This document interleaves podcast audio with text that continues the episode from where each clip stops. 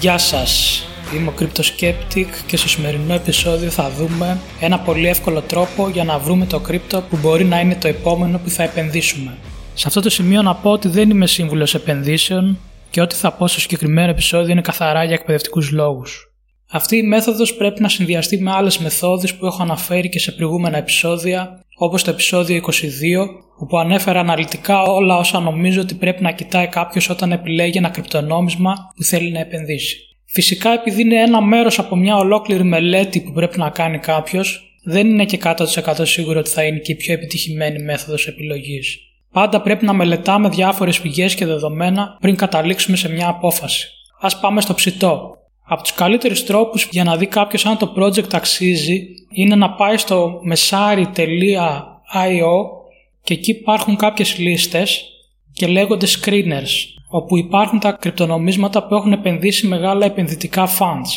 Τα πιο σημαντικά funds σύμφωνα με στοιχεία του Nomics και συμπεριλαμβάνονται στα screeners του Messari είναι τα Pantera Capital, Multicoin Capital, Binance Labs, Coinbase Ventures και One Confirmation.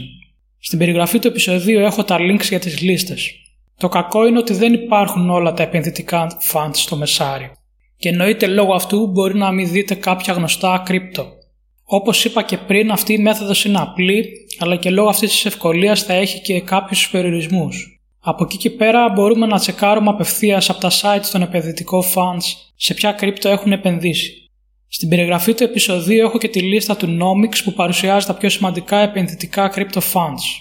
Βέβαια, αυτή η διαδικασία του να πάρει κάποιος ένα-ένα τα sites των fund και να αρχίσει να βλέπει σε ποια crypto project έχουν επενδύσει είναι αρκετά χρονοβόρο.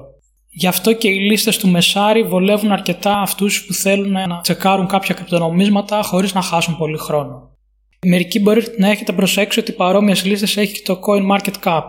Είναι κάποιες watch lists που είναι δημόσιες. Το κακό με αυτές τις λίστες στο CoinMarketCap είναι ότι τις έχουν δημιουργήσει χρήστες της κοινότητας. Αυτό σημαίνει ότι μπορεί να περιέχουν κρυπτονομίσματα που δεν θα έπρεπε να είναι στη λίστα ή μπορεί να μην έχουν ανανεωθεί πρόσφατα και να λείπουν κάποια άλλα.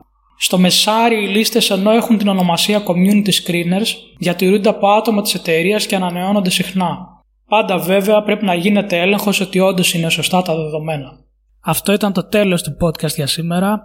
Τα λέμε τη Δευτέρα με καινούργια επεισόδια. Γεια σας!